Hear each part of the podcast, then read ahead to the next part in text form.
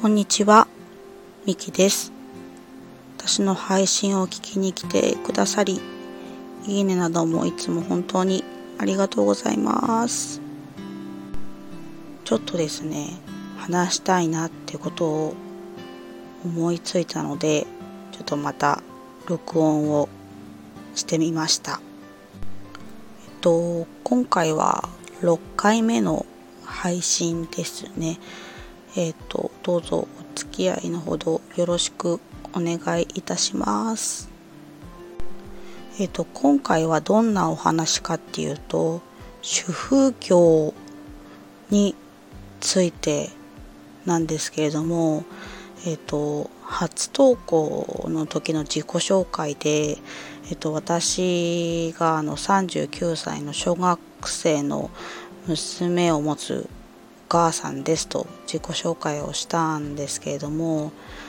なんとそこにですねコメントをくださった方がいましてあのキキちゃんさんからなんですけれどもえっと主婦ならではのお話を聞けたらいいなと思ってますっていうふうに書いてくださってですねちょっとそれについてお話をしてみようと思いました。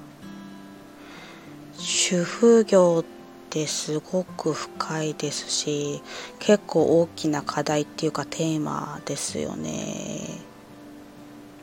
実は私主婦業すっごく苦手で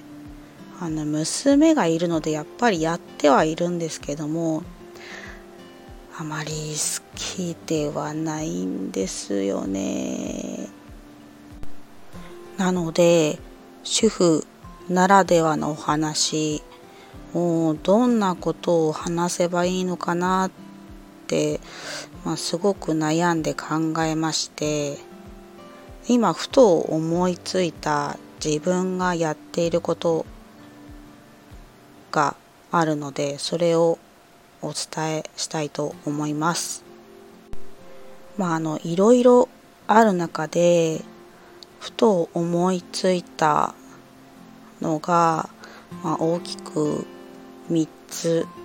ありまして1番は、家計管理で2番が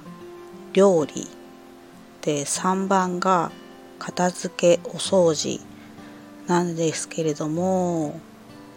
ちょっとですね全部を話すと非常に長くなりそうなのでまあ家事苦手な私が言うのもなんなんですけどなので今回は1番の家計管理と2番の料理についてお伝えしたいと思います。えっとまず1番家計管理なんですけれども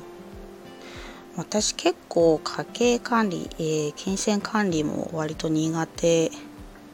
なんですけれどもそれでも昔は、まあ、家計簿をせっせとつけていたんですけれども数年前からはあの家計簿アプリっていうのをあの使って、えーと、家計管理をしています。なのでま支払いは基本キャッシュレス決済えっ、ー、とまあクレジットカードとか QUICPay とか ID とかそういうものを使っていてここ最近は PayPay も使っています、まあ、PayPay だけ使えますよっていうところがあの増えてきたので、まあ、その時は PayPay で支払っている感じです。それでえっ、ー、と PayPay はあのチャージをして使うっていうイメージが結構強いんですけど実はあのクレカクレジットカードを登録ができるんですよね。なので私はあのカードを登録してそれで PayPay の決済をしています。そうするとあの家計簿アプリにあのクレジットカードのあの利用明細がすぐあの乗ってくるのでそれでいくら使ったとかが把握できる感じになってます。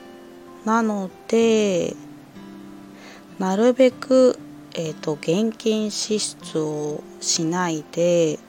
まあ、家計簿アプリで支出の見える化をしています。だからあの普段あまり現金を持っていなくて現金のみって言われると結構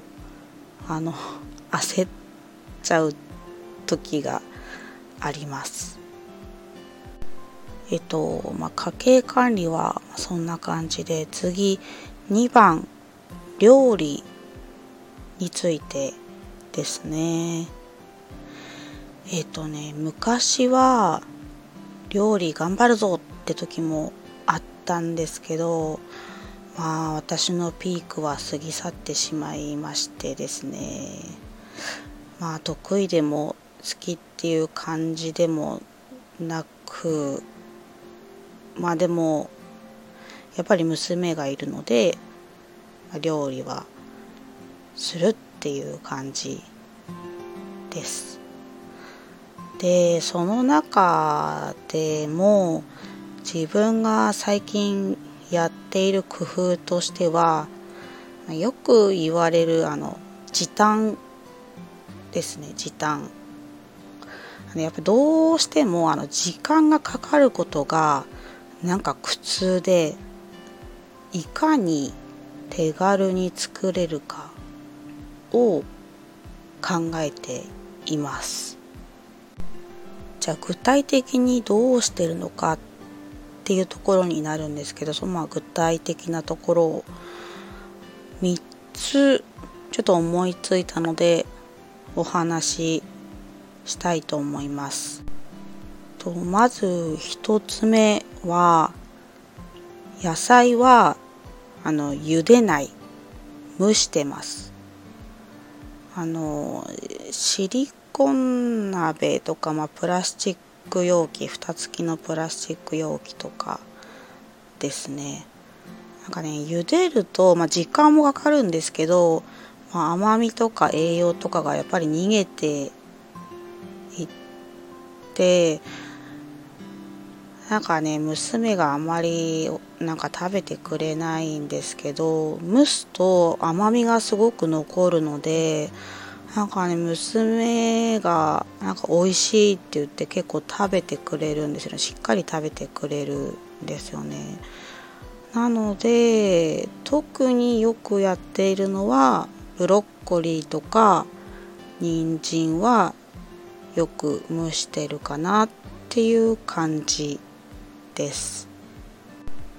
で2番目はえっ、ー、とですね具材はなるべく小さく切る。ですね。これはあのカレー作りですごい思ったことなんですけどあの、ね、昔は結構大きめに切ってあのゴロッとしたカレーを作ってたんですけどあの火が通るまでの時間野菜が火が通るまでの時間が結構かかりましてえなんか、まカレールーとかにも、ま長いと20分ぐらい弱火で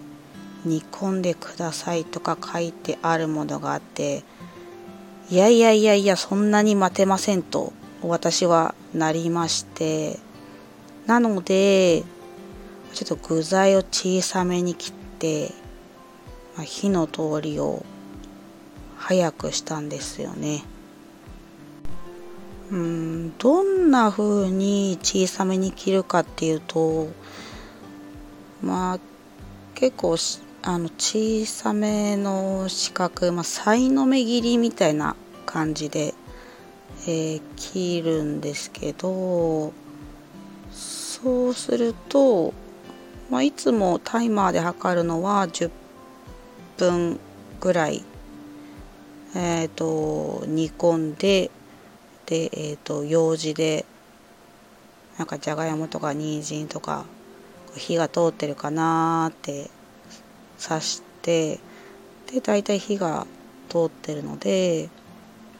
まあ、そこにルーを入れてまたちょっと煮込んでいく感じ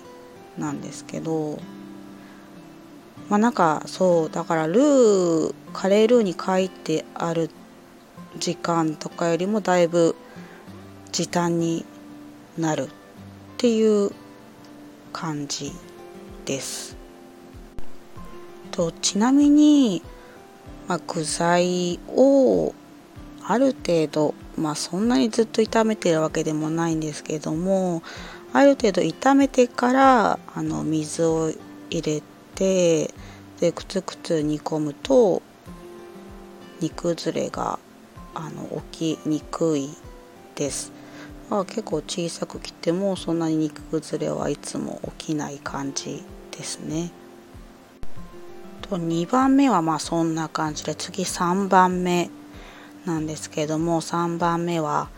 料理の素を使うですねめちゃくちゃズボラですよね本当申し訳ないって感じなんですけどもそのまま料理の素を 使う時もあればちょい足しして味を変える時もあって例えば